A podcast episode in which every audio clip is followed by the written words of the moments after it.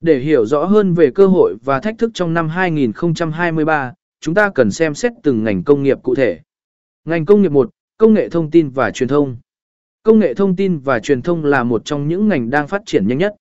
Trong năm 2023, ngành này có các cơ hội và thách thức sau. Tình hình hiện tại và xu hướng. Tăng trưởng dự kiến, công nghệ thông tin và truyền thông dự kiến sẽ tăng trưởng mạnh mẽ.